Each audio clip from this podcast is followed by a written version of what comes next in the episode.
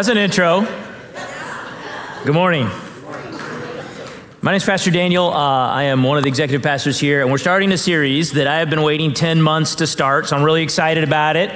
And I've had Red Bull, so I'm really, really excited about it. We're starting this series called Outdated, where we're going to be going through a portion of Ephesians that about 500 years ago was named the Haustafel, or the house table, that talks about the practical applications of all of the stuff that we've read in Ephesians for five chapters or so, and then gets it uh, down to this application level of what these, these high, lofty doctrinal things actually mean when it comes to day to day life in our house and in our relationship and in our, our marriage marriage if you're married, uh, and in other human relationships that we need to somehow figure out what, what it looks like to live this life in a broken, distorted, sinful world and somehow live out the gospel with real people, which once you start living with real people, you begin to realize is actually really hard to do. And so uh, we're going to open up the Bible and look at this. And I'm excited about it because I love application. I, I mean, I, I, like to study the Bible and I like doctrine and I like all those things, but I really love application because I want to know how is it going to change the things that I do and the way that I look at things and the way that I treat people and, and how I might view uh, someone in my life. I, I want the Bible to change me because deep down I have this realization that I am not there yet. Amen? amen. You all said amen that Daniel's not there yet. I hear you. I agree. That's why I need the Bible. That's why I need it. Now, Here's the interesting thing about this. Um, one of the things over the course of the last couple years that has really um, taken up a lot of my time and attention as I've thought about it is a, a verse in the Bible that talks about being known for my reasonableness. I should want to be known for my reasonableness, meaning uh, I shouldn't want to be known for my hot takes but rather for my reasonableness. Now, the thing that's wonderful about that is when you meet someone who has a little bit of wisdom, but particularly is just very reasonable, very considerate, very looks at both sides of issues and, and thinks about them, is thoughtful and asks questions, you tend to really enjoy conversations with that person. But that's not what gets clicks online. Have you noticed that? Nobody clicks on the reasonable title or the reasonable video. No one wants the reasonable, they want the hot take, they want the controversial thing. That gets all the clicks. And if you don't believe me, go look at our YouTube page of sermons. The ones that get all the clicks are the ones where we put a title on, where it's just incredibly like questionable or divisive or even salacious. Those get three times the views. If you put a reasonable time, so if I called today, today we're going to look at the role of men and women in the Bible. If, if we looked at, if I, we just said uh, a biblical perspective of the role of men and women, no one would click on it. But if I call it, should she make me a sandwich?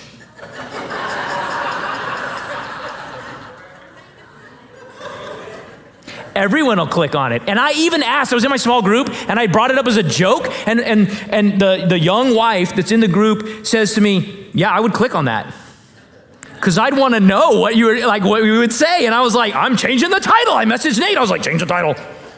Call it, should she make me a sandwich? So I'm going to answer the question today. Should she make me a sandwich? Biblically. I'm just up here making friends. Marriage is a unique human relationship. It's unique in all other relationships, in all of human life, in all of history. There's no other human relationship that is intended to be like marriage. The only parallel that we have to the relationship in marriage is our relationship with Jesus.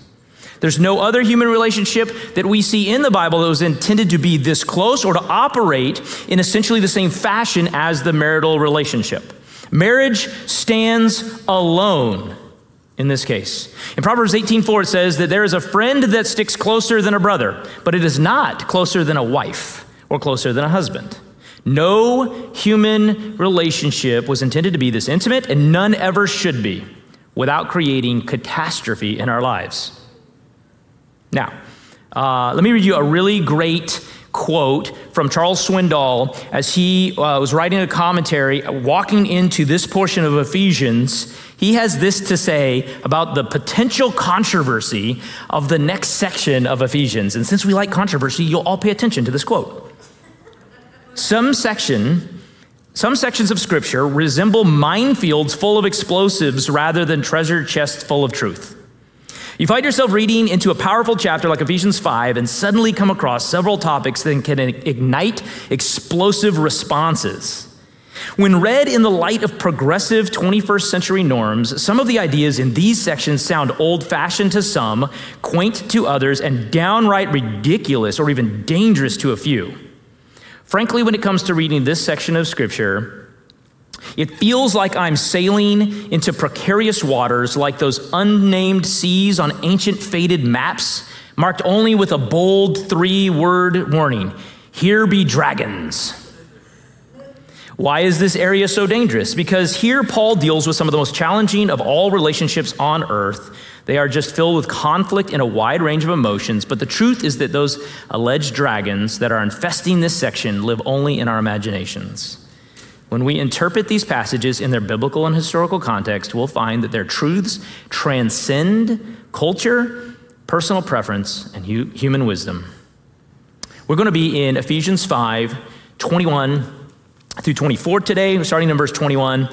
Uh, and I'm going to give you just a couple things really quickly, and then we're going to take about 20 minutes to talk about the foundation of a couple doctrinal things in the Bible that we're going to have to establish in order to actually talk about practical application. So in verse 21, it says this, and we're finishing up a section uh, in where Paul has actually talked about what it looks like. Uh, to apply this doctrine that we've been uh, going through all in the first four chapters. And he ends with this statement and I want to start with this statement before we move into the next one. He says, submitting to one another out of reverence for Christ. So, what uh, I want to start with is this that all of this that we're going to talk about today is about voluntarily submitting to one another. And, and the quote would be this submission provides evidence that we have spirit controlled relationships. Submission provides evidence that we have spirit controlled relationships. It's going to go on to say the favorite verse of every wife in every church Wives, submit to your own husbands as to the Lord. For the husband is the head of the wife, even as Christ is the head of the church, his body, and is himself its Savior. Now, as the church submits to Christ, so also wives should submit in everything to their husbands. You see how this is going to not be controversial at all, right? Excellent. So, two halves today to today's sermon. The first, we're going to take a look at historical and cultural abuses of this scripture. I'm going to step back for just a minute and we're going to look at the do- doctrinal implications of men and women being unique to one another. And in the second half of this, we're going to take a look specifically at what this text is saying about your home, your marriage, and you, whether you're married or single. So, uh, in order to explain the first part of this, uh, we have a diagram that I want you to look at. I'm, I'm going to see how easy this is going to be to see for you. Okay, I might have to explain this because I realize that's a lot of shades of gray. Not 50, but a lot. Um, we've got four spheres up here feminism, egalitarianism, complementarianism, and patriarchy. And I'm going to explain those uh, because there's a lot of syllables that I just used. And this is really taking a look at the biblical doctrine of the role of men and women in the Bible and in the church. And so these four terms actually are uh, groupings of uh, doctrinal perspectives. Now, what you're going to notice uh, at the top, it says biblical Christianity, but the line for biblical Christianity does not go all the way over because at the extremes of the spectrum of the, these, these perspectives, we get outside of biblical Christianity entirely. And so if we get too far over here to the left in feminism, there's a large portion of uh, perspective in this camp of feminism that is not biblical Christianity whatsoever because it's not biblical whatsoever. And if you get on the other extreme and you get too far over on the patriarchy side, you're going to find the same problem that uh, as you continue to move over here to the right, you're going to be well outside the scope and boundary of the Bible. And everything about our stance today that I'm going to speak about and where we land in this diagram is going to be about the Bible. Because we believe, and we, we have to start here because we always start here and we always end here. We believe as a church as an elder board, as a pastor, I believe, we believe in the inerrancy and infallibility of Scripture. It's perfect and without error. Therefore, when the Bible and I disagree, I'm wrong. Do you hear that? So, so, I believe that I have to read the Bible to understand, not read the Bible to find examples to prove my point. It's a really big deal. You don't come up with a perspective, come up with an idea, come up with an opinion, and then go find things that might prove your point. Okay? When you do that, you will inevitably find yourself using the Bible out of context. You will inevitably find yourself in really, historically, this is one of the worst sins that you can commit is to take the Bible, God's word, use it out of context to prove your point. People took the Bible and they defended chattel slavery in the South using the Bible. People took the Bible and they defended the Nazi regime and putting Jews in internment and in camps and killing them using the Bible. You, you don't get to take the Bible to prove your point and use it out of context. We read the Bible and it shapes us. Make sense? It shapes my opinion of this. My opinion of this right here is different until I open the scripture and read it and go, oh, I guess I can't believe what I want to believe. That's the way it works. All right. So the extremes of feminism and patriarchy are actually incredibly unbiblical. And the extreme of patriarchy, you can have misogyny and all kinds of, of evil things that have occurred because of male domination and, and, and all well outside of any biblical precept. And at the far extreme of feminism, you can have some of these ideas of gender fluidity and, and men don't matter and there should be nothing masculine in the world because it's toxic and, and, and oppressive. Biblical patriarchy will have some good things in it but it will have an overemphasis of some things, and that will create a real underdevelopment in the church and in the home, and will end up distorting the way God designed us, and it will begin to cause problems for us. And the same thing happens in feminism. There are some really good things in feminism, but there's an overemphasis that leads to an underdevelopment that stops us from seeing and participating in God's design. God's design was intended for us to flourish. We don't I, I want to be really clear here about God's design, because we're going to be talking about God's design. God's design for men and women, God's design for the, the marital relationship, God's design for the family relationship. This whole, this whole series is going to be about God's design. it's really important to understand God's design and not use a different standard. We don't grade fish on how well they climb trees because they weren't designed for that. And so, if you begin to overemphasize the, something that you weren't designed for, that's outside of God's design, it's going to leave you frustrated and wanting. So let me just see if I can explain each of these four uh, camps really quickly so you understand. And this is important. We're going to get to why this is so important. S- some of this is because I believe it is necessary for us as a church to understand this topic and where we come from from Scripture. But also, one of the big reasons we're talking about today in Ephesians is some of the distortions of Scripture. Actually, gonna, we're going to cover a verse that is oftentimes distorted in Scripture. And so I want to make sure I cover why. And, and I also believe that a lot of the practical application we're going to talk about in the marital relationship today, and for wives and husbands and for single people, all come from a better understanding of what the Bible says about the uniqueness of men and women. So here's feminism. I'll give you a quote. This is, uh, this is Catherine Bushnell, who's a, a, noted feminist. This is what she says. This is about uh, basically the great mistake that's made is this is the, the woman question. This is what she calls it the woman question. She says, Men ask this Is it prudent to allow women to do thus and so? Men ask themselves this at every step of a woman's progress. The only question that should be asked is Does justice demand this? If so, let justice be done, though the heavens fall, and anything short of justice is mere mischief making. What is she saying? There are no limitations on the equality and equity uh, and, and no differences between men and women unless justice demands it, and anything beyond justice is men meddling. Let me give you a quote uh, that I could, uh, maybe a better, hopefully charitable quote to try to, to sum up where feminism would stand from a perspective.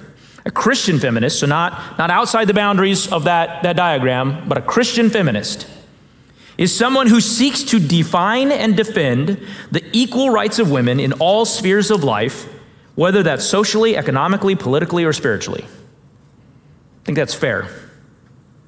I think that's a very charitable quote because what this doesn't mention is the violence by which most feminists view masculinity.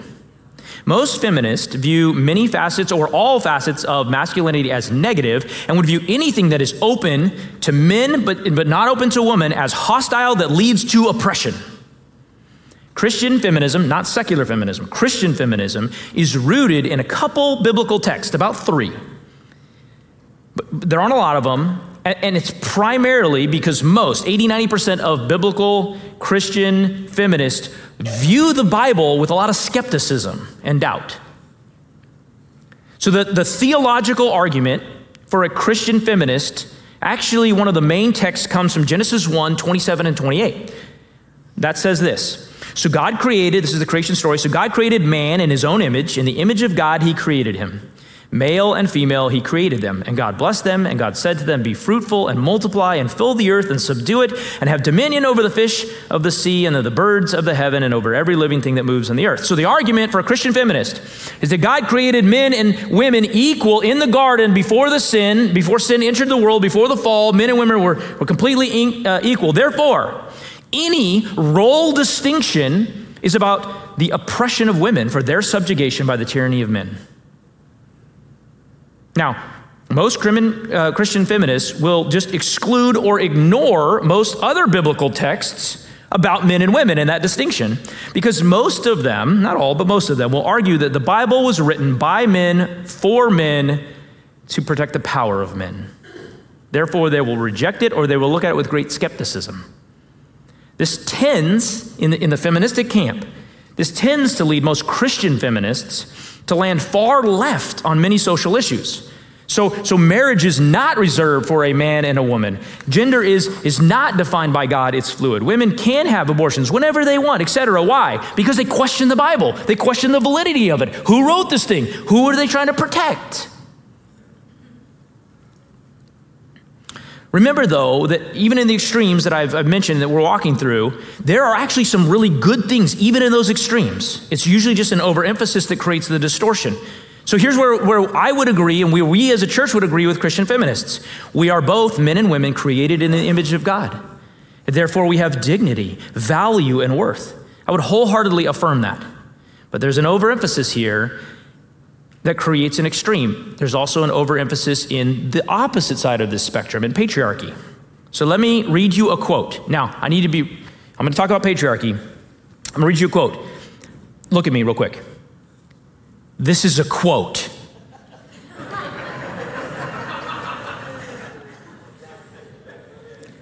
Not my words. We good? Okay. This is this is Martin Luther. He's considered one of the fathers of the church, the fathers of the Reformation. Martin Luther. Men, I do this with a straight face. Men have broad and large chests and small, narrow hips, and have more understanding than women, who have but small and narrow breasts and broad hips, to the end they should remain at home, sit still, keep house, and bear and bring up children. Martin Luther, ladies and gentlemen.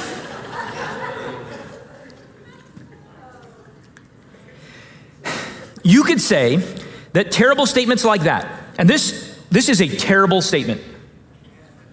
I just, if you have read the, this is a terrible statement. Terrible statements like that have led to a number of distorted views of women in the church. Not just the American church, but historically in the church. See, patriarchs believe some, some good things. Patriarchs believe that God is masculine, that it, he is a he. They're right. Jesus was a he. His name was Jesus, not Jesse or something. Jesus, no, Je- Jesus, masculine. The, the, the, patriarchs would believe that, that family is the center of all society and that the breakdown of the family and the home will lead to the destruction of the society. And that's actually very true. We believe that too. In fact, I think you could statistically prove that. But patriarchs will go further than that, and, and even Christian patriarchs will take a verse like 1 Corinthians 11.3, that every woman needs to be under the authority of a man, and they, they will interpret that to mean every woman needs to be under the authority of a man at all times in her life, from the time she's born till the time she dies. And that, and that women should have vastly different roles in the world than men. So they'll take 1 Corinthians 11:3 that says, "But I want you to understand that the head of every man is Christ, and the head of every wife is her husband, and the head of Christ is God."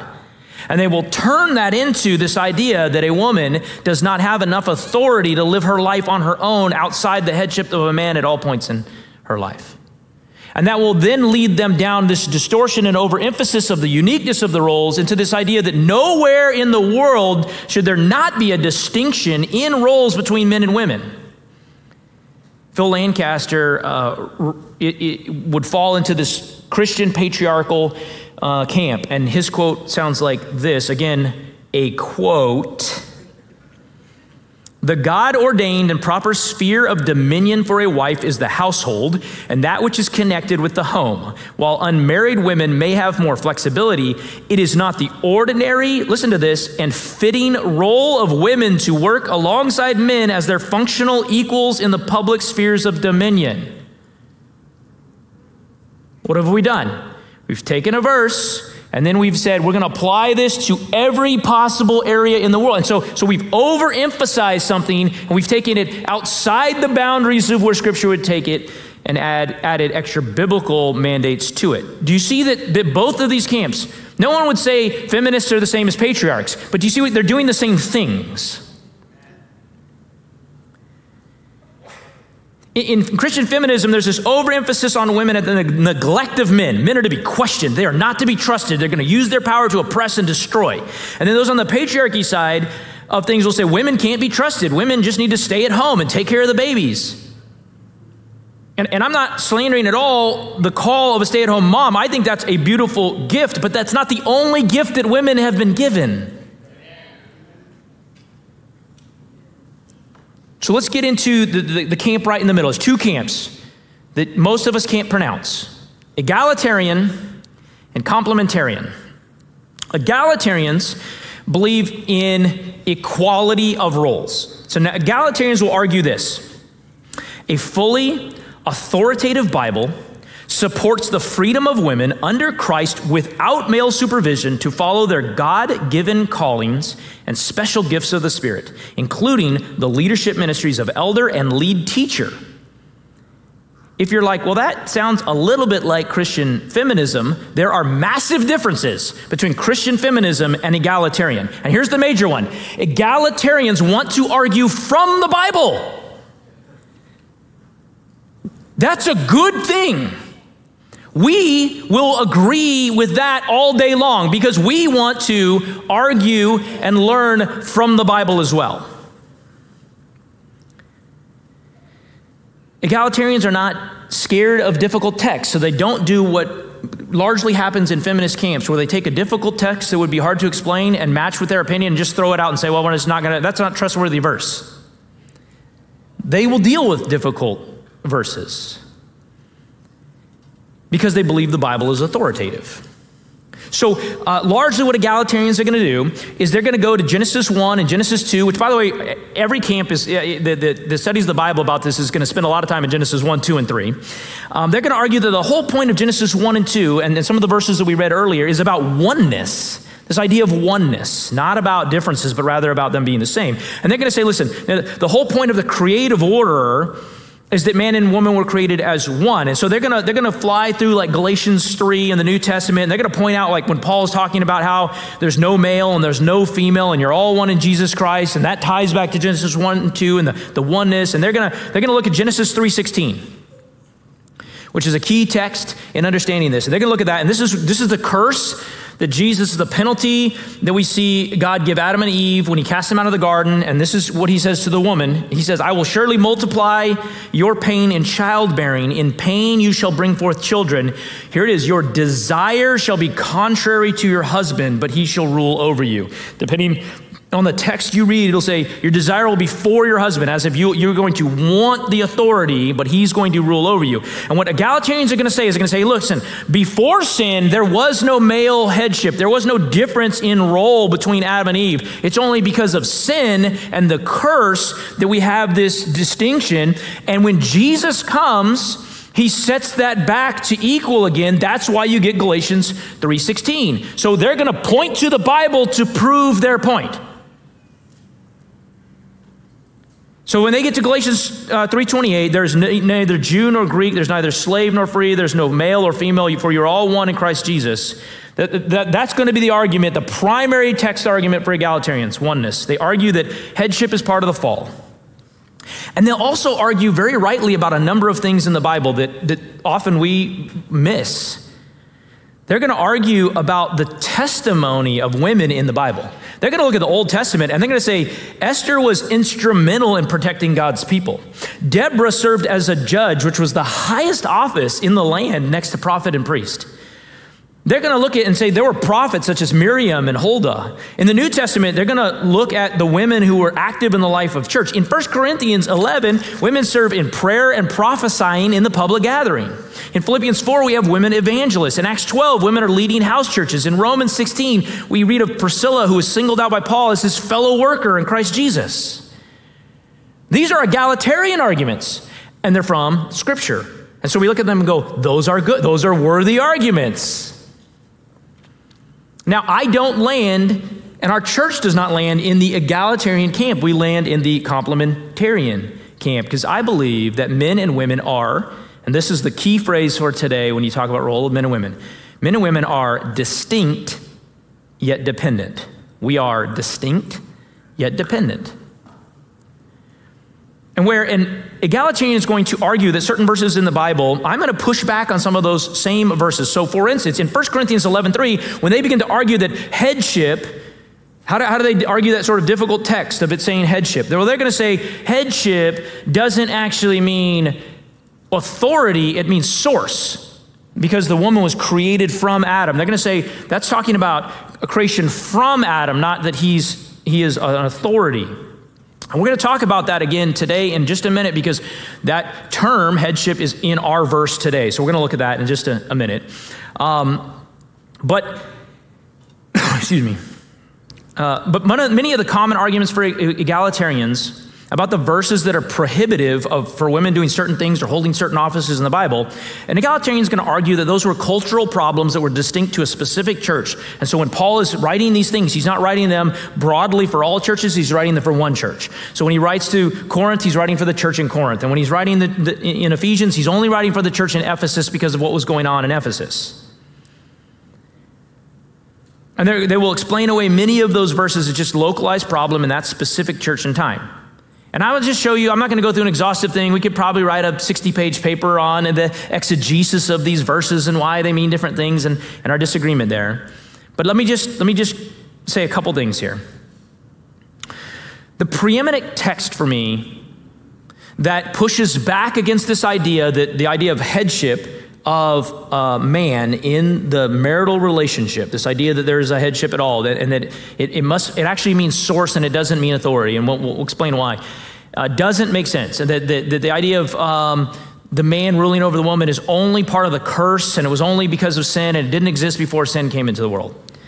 Uh, it is a fallacy, and I'm going to show it to you in the Bible really quickly. It's the same, it's actually some of the same problems we have with work. You know, work is part of the curse, but work is part of the curse as being hard. Work existed before the curse. Before sin entered the world, work existed, but it was good. What the curse ha- uh, made when sin entered the world is not that it, it, work entered the world, it just made work frustratingly hard. Amen? Have you had some frustratingly hard work? Thanks, Adam and Eve. When you get to heaven, you see Adam, be like, bruh. really? Okay. I, I, one of the, the, the primary problems with this idea that it was sin that created the headship and this authority issue is Genesis 3 8 through 13 is actually the story right after uh, Eve eats the apple and she gives it to Adam and he eats the apple. And then, uh, you remember the story? They realize they're naked and then Jesus comes to walk with them and they go hide, which always makes me laugh because I always think of like a little two year old playing hide and go seek that just sticks their head in the couch and their butt sticking up in the air and they're like, You can't find me. It's Jesus. He knows where you're at. Also, he's seen you naked. Like, uh, okay. So they're hiding, right? Turn to Genesis 3, verse 8. They're hiding. Jesus comes. He knows what's happened. Who does he ask for? Adam or Eve?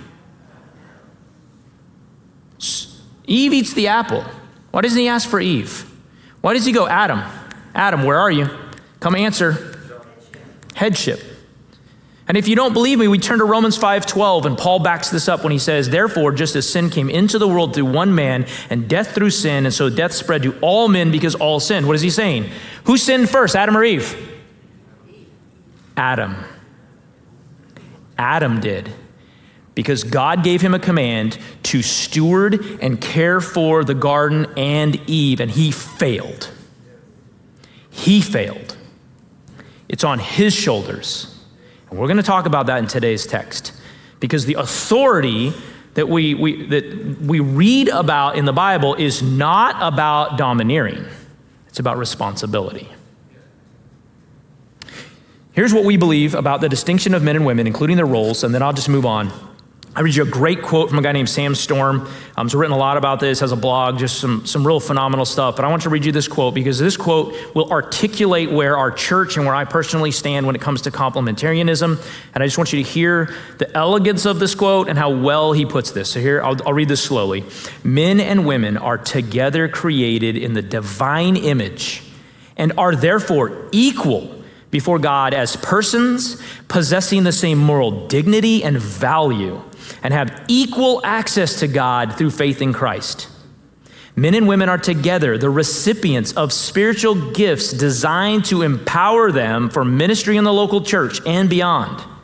Therefore, women are to be encouraged, equipped, and empowered to utilize their gifting in ministry in service to the body of Christ and through teaching in ways that are consistent with the Word of God. This principle of male headship should not be confused with, nor given any hint of, domineering control. Rather, it is to be loving, tender, and nurturing care of a godly man who is himself under the kind and gentle authority of Jesus Christ. The elders, pastors of each local church have been granted authority under the headship of Jesus Christ to provide oversight and to teach, preach the word of God to the corporate assembly for the building up of the body. Complementarians believe that the office of elder pastor is restricted to men by Scripture. There's the distinction from a church standpoint, and that distinction is only the office of elder pastor. Now, even inside the complementarian bubble that we were in, there's nuanced positions that are not the same. In our elder room, even though we're all complementarian, we have different perspectives inside that view that are in different areas, and we come to agreement behind closed doors after long conversations about the Bible. But we're all in that bubble. Men and women are distinct from one another, but dependent on one another. That's my summary of that whole section. We have, a, I can say a lot about church roles and a lot about other things, but I do not have the time. So I'm moving on. All right. Verse 21 submitting to one another out of reverence for Christ. Wives, submit to your own husbands as to the Lord, for the husband is the head of the wife, even as Christ is the head of the church his body and is himself its Savior. Now, as the church submits to Christ, so also wives should submit in everything to their husbands. Let me talk about how this text and the idea of biblical roles impacts the home. There is a divinely given order in the marriage relationship. That's what we're reading about. This idea of headship is a divinely given order. Number one, it comes from God. I want you to see that. This does not come from man, this comes from God. This is directly out of the text. Number two, it is not the result of sin. We don't, we don't hear about male headship because of sin. Male headship existed before sin. Number three, it is necessary for our benefit. We live by God's design. And number four, it mimics the Trinity and the church. It, mimics the Trinity and the Jesus church relationship. So we see this modeled for us as well. Many of the problems, I'm going to read you a quote. Many of the problems in a Christian in Christian marriages come from either an ignorance of or a cavalier disregard for the scriptural teachings on the roles of men and women in marriage. Many Christians have adopted the ego centered canon of self fulfillment as the ground for their union. Marriage is seen more as an alliance to promote personal growth rather than a lifelong commitment to mutual love and service. Thus, when difficulties arise, Christian men and women simply step out of the situation, much as one does from a change of clothes. What is needed today is a clear understanding of and a returning to the Haustafel of Scripture. meaning the house table. There is nothing degrading or dehumanizing about the ordered equality of these domestic instructions. Rather, they are key to marital elevation. All right, so what does your favorite verse, wives, submit to your own husbands as to the Lord, mean? Does it mean she has to make me a sandwich? So you're all waiting for the answer, right? Here's what it does not mean it does not mean that your husband is the Lord. I'm going to be really clear. It never means that the wife would do something unscriptural. We all serve, men and women, God first. We have a very similar type of command given in another part of Scripture about submitting to the government. It does not mean that submitting to the government means that you do something unscriptural. We follow God first. So when it comes to submitting to your husband, it does not mean that if your husband says, to do something unscriptural or wants to do something uh, unscriptural, that you need to submit to that authority. That is absolutely not accurate.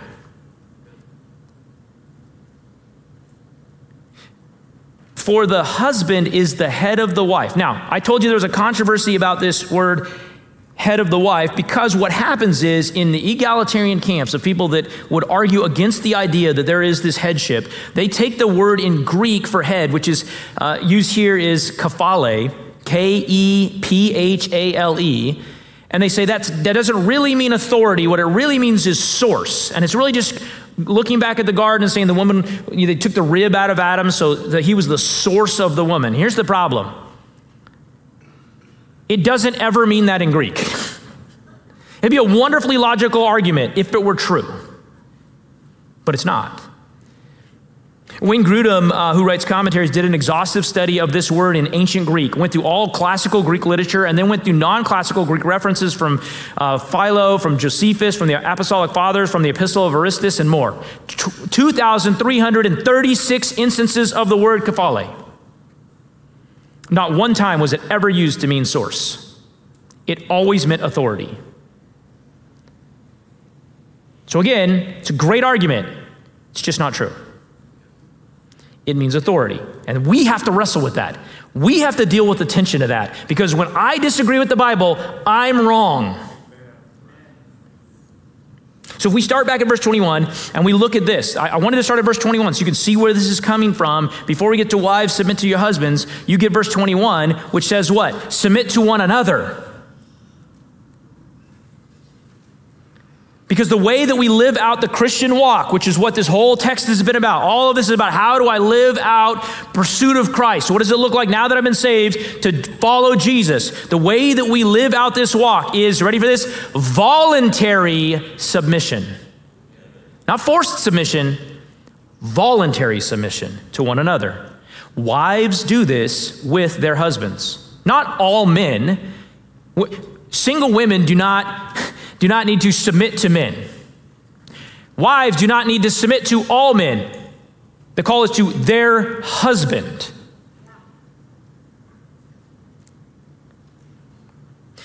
Even before you're married, you could be engaged, and this does not apply yet. This is almost the office of husband and the office of wife. It is the official role in the marital relationship when two flesh become one flesh. Why? Why this headship? Why this submission? Here's the, the I, I want to uh, have you I want to accurately describe what should be the weight of responsibility for the husband. I think it'll make more sense. The husband in a marital relationship and, and father in a relationship where there are children involved is responsible for the sins of the entire family. The husband is responsible for the sins of his wife. The husband is responsible for the sins of his children under his roof. Responsible for, will answer for. And I'm not going to talk a lot about the role of the husband today because we have some more verses coming next week, and we're going to cover some of this in real detail next week for men. I'll give you uh, just a, a, sl- a sliver for men, and then we're going to talk about wives today and husbands next week.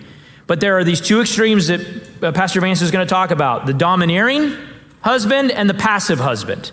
And both of them are common distortions of husbands, and neither mirrors Jesus. Therefore, when people are doing some of this stuff, they're going to do stuff that cannot be submitted to because it's unscriptural and it is sinful behavior.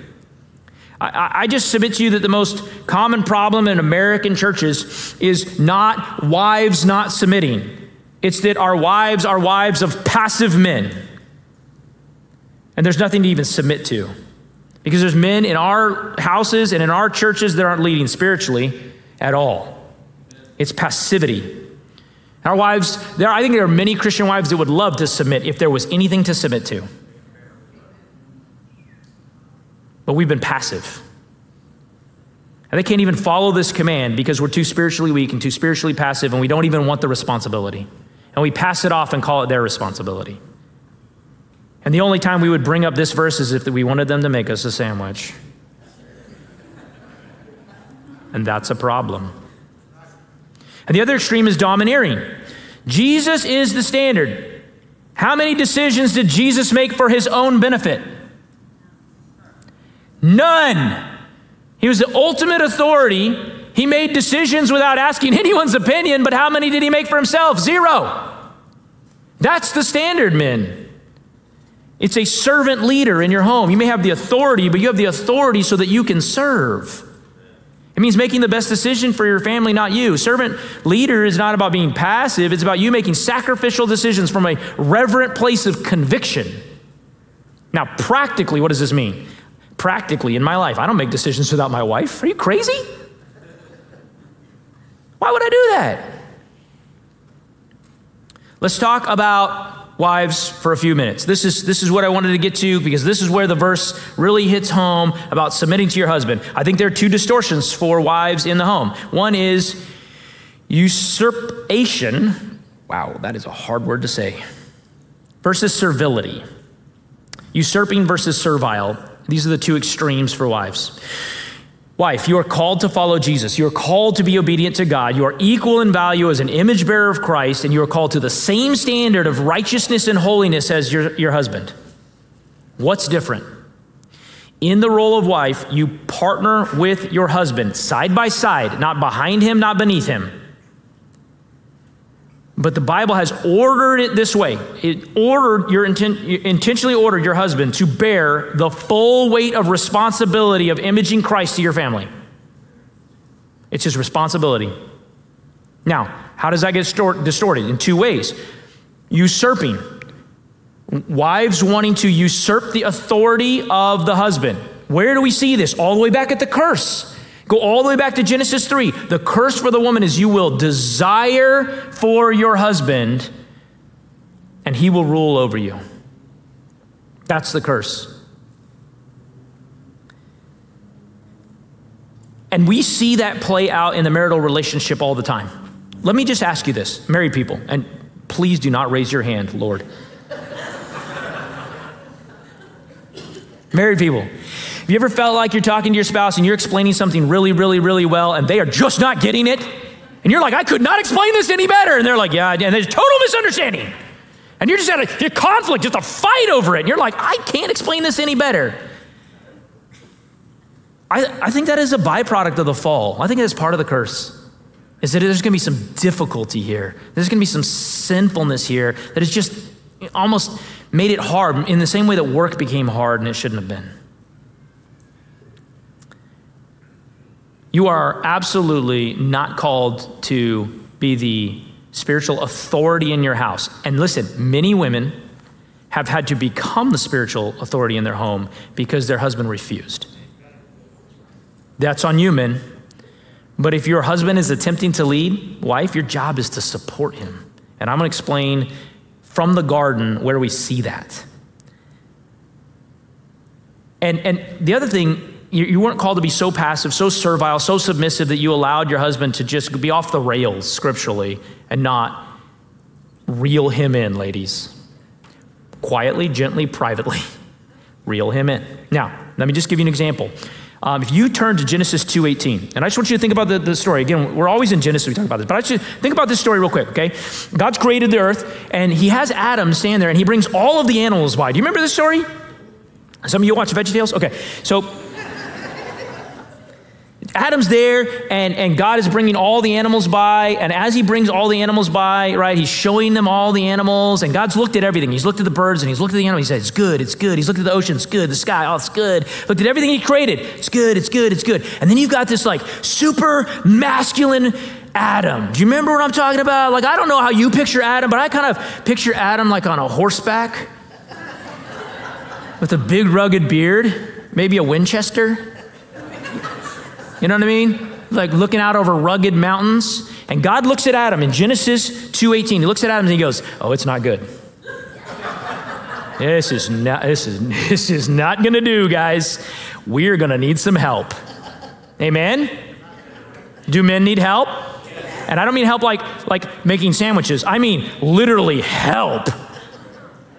Like you just can't get it right yourself. And God creates what he describes in Genesis 2:18 as a helper. Now here, here's the thing. Sometimes women hear the word helper or helpmate depending on the translation and they bristle. I'm no helper. The Hebrew word for helper is the exact same Hebrew word that the Bible will use to describe God coming to aid and help his people. It is not a subservient word. It is the same word that God will use to describe his Holy Spirit when he sends the Holy Spirit. So it's not meant to be this, this, this, this minuscule thing that, that, that's meant to ridicule a woman or to put her down or to put her in some other terrible place. It's, it's, it's meant to say, Adam, and the way he was created, it, it's not enough. There's some problems here. I don't even think he knows hygiene. You ever had a teenage boy? Dear God. It's not good. And he brings in and creates woman. Does this make sense? It's a quote by Elisabeth Elliot Gren that says, The best thing that a woman can do for her husband is to make it easy for him to do the will of God. Do you hear, do you hear that? Wives, what does submitting mean? It means your husband desperately, we desperately need your help to do the will of God. Does it make sense? I, I, I, you don't understand. What, the most attractive thing about my wife to me when I met her was her empathy. And I could barely spell the word because I don't know what it means. And she would remember things about people that I didn't even know very well and their birthdays and the types of things that they might like in order to get them a gift. And I didn't even know they had a birthday. And I was like, I couldn't remember their name, and she's got the date and, and things they like and their interests, and she's picking out, got gifts for them, and I'm, you know, and, and, and they would hurt and she would hurt, and they would celebrate and she would celebrate. And I was like, I don't know what any of these feelings are, but they're amazing. And, and, and God gave me a wife to just round off all these horribly sharp edges in my life. And if you're looking at me and just being like, well, she didn't do a good job of that. You should have met me 10 years ago. You have no idea. It's a miracle. I mean, the primary role of the wife in the Bible, when you hear this, this word helpmate or helper, it's not a chore list or a task list at all. That's totally distorted. It's this Are you helping your husband follow God better? Are you helping him live out the vibrant, dynamic will of God better? Now, how do you do that? You, you have to do it through submitting. And here's why because it never works through nagging. It just doesn't work. I'm not saying you don't do it. I'm not saying sometimes it's not kind of earned. I'm saying it doesn't work. You're not the Holy Spirit. You can't convict your husband. You can't transform him. And that's the problem. It's a frustration is you see changes that need to happen in your husband and you can't make them. And instead of having faith in the biblical model of how to do this, of being submissive and praying for him and waiting on the Holy Spirit to move and change his heart, you decide you're going to make it happen. Let me tell you how that works in the Bible. When you decide you're going to play God, it leads to a lot of distortions of the marital relationship. You aren't the Holy Spirit. You can't convict him, and nagging's not submission. It's not productive, and generally, it's just not helpful, even though it's oftentimes well deserved. What does this mean practically? Here's what it means practically my wife and I do not argue in public. We argue, not in public, not in front of our children. Why? Because we want to be one to our kids and to other people. And when we argue, we're gonna go behind closed doors and we're gonna have conversations about things. And the fact that my wife is called to submit to me because of her role as wife and my role as husband is not anything I ever bring up to win an argument. Do you hear me? It's not the trump card. You get to the end and she had better reasoning than you did, so you just reach in your back pocket and pull out the submit card and like, thought you got that one, didn't you? If that verse is ever mentioned, it is mentioned in private when we cannot reach an agreement over something that is incredibly important that I've reached via conviction through prayer. And I don't know that I've ever had to mention it in 18 years of marriage. Why? Because my, my wife's so great at submitting to me? No! Because it's my job to lead so well that my wife knows Jesus better because of me. That's the standard. That's the standard. And I, have I've told this to many a men in marriage counseling before, and I'm going to tell it to you now. This is the nugget you get to take home, men, for today, because next week is about you. Everybody, every guy I know is always in the like, I want to fight for my family. And I'm like, you don't know what that means. You think fight means you get to throw punches, but in the servant leadership role, you fight by putting your hands behind your back and taking punches. Because that's how Jesus fought. And he's your example. So if you want to get something done in your home and you have conflict and you're sitting with your spouse trying to figure it out, guess what you get to do? You get to lose a lot of battles so you can win the war you're going to find concessions of non critical things that you're willing to give up even though you don't like them because you were called to win the war. And you're going to do that by taking punches oftentimes and responding well. And so, if through conviction you come to a, a, a, a, decision that needs to be made for the good of the family, you may have to compromise other things to get that thing. And that's fine because it's on you. Someday, this, this drives me absolutely bonkers. Someday, I am going to stand in front of Jesus. And I know I'm saved and I know that He's died for my sins, but someday I'm going to stand in front of Him and He's going to look at me and He's not going to just talk to me about the things where I've failed in my own personal life, but then He's going to look at my wife and He's going to begin to recount her failures and her sins as my responsibility. And then He's going to go through child by child under my roof, and those will all be on my shoulders because of how well I stewarded them. So I better have the priorities right. Because that's the biblical model. So that's why you're not going to find domineering in the biblical model for men and women. It doesn't even exist. We added that inappropriately. Wives, how do you change your husband? You don't.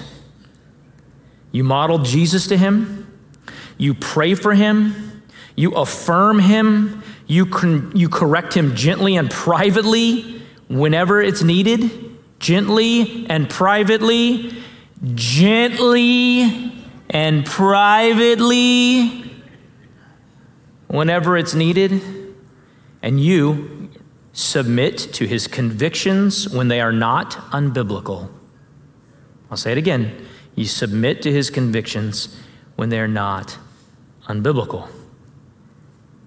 So, since I said this was the title, I have to answer the question Do you have to make him a sandwich? The only biblical standard for having to make him a sandwich is verse 21, where it says to submit to one another. So, you have to make him a sandwich as much as he has to make you a sandwich. So, I hope you're both really good at making sandwiches.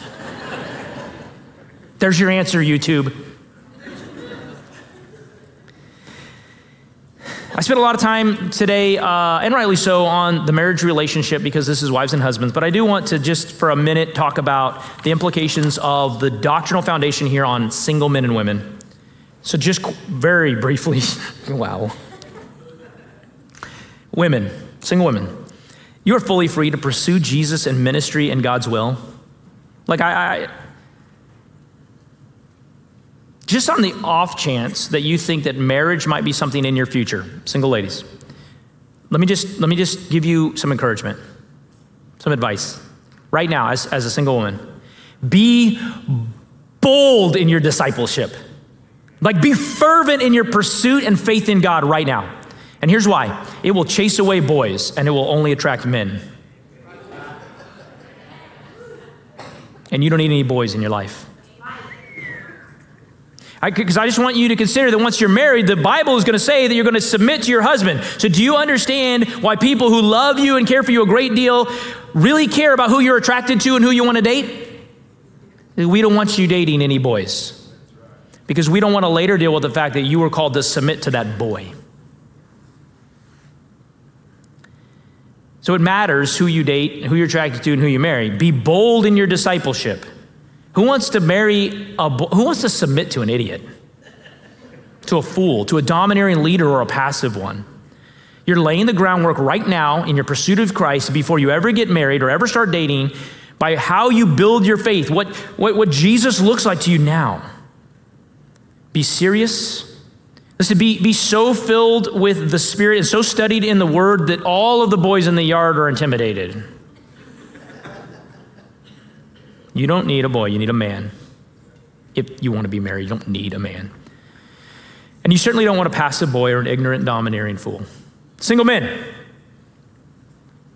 For most of us as single men, our sex drive keeps fueling an urgency that our spiritual maturity isn't ready for.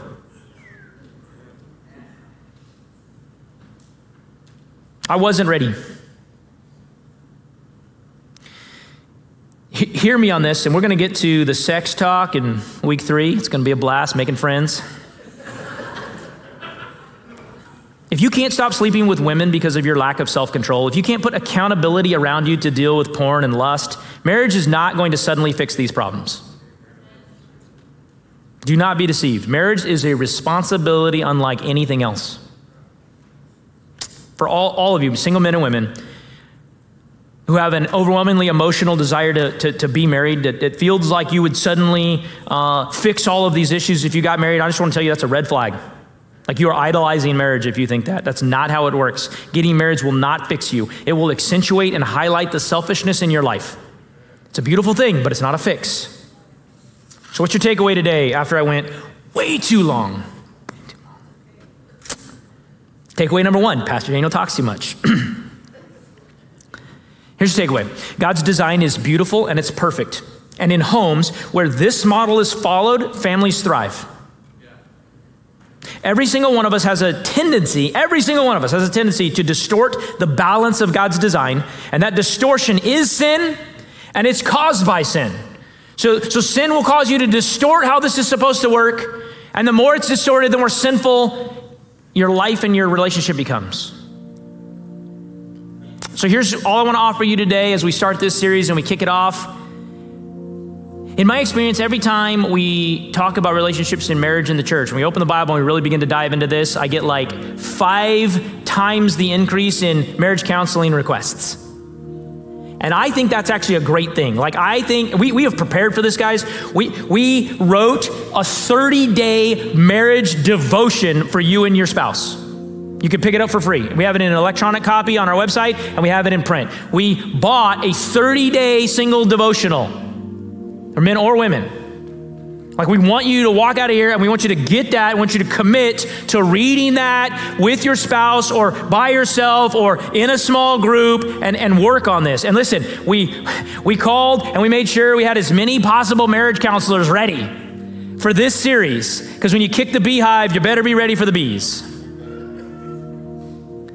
We have been planning and, and now have public a link to sign up for a marriage conference, a two day conference. And you could, you could see about it in the lobby where we're bringing in some, uh, Bill and Pam Farrell from out of town, uh, best selling authors. Uh, first book sold 2 million copies. And they're, they're going to do a two day conference on marriage. I'm working this thing out, I'm getting better at it, I'm improving it. Men, are you leading spiritually? Through humility and sacrifice, teaching and leading your wife and your children biblically? Have you made the things of God a priority, or are you waiting for your wife to do it? Wives, in frustration in your marriage, have you leaned into either extreme? Are you usurping authority because you're, you think your husband won't or isn't leading? Have you become passive instead of urging him toward his calling to lead? Have you given up? Is your marriage just not thriving? Here's the good news there is hope in Christ. There is so great hope in Christ.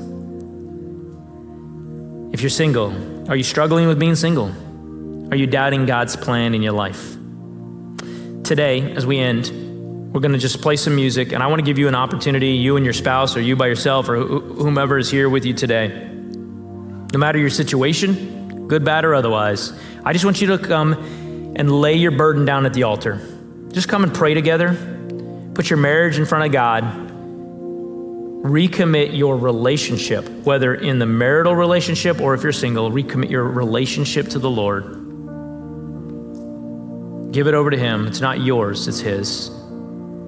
And in your marriage, husband and wife, you are called to steward that relationship and put God at the center of it. You move as the Lord leads you.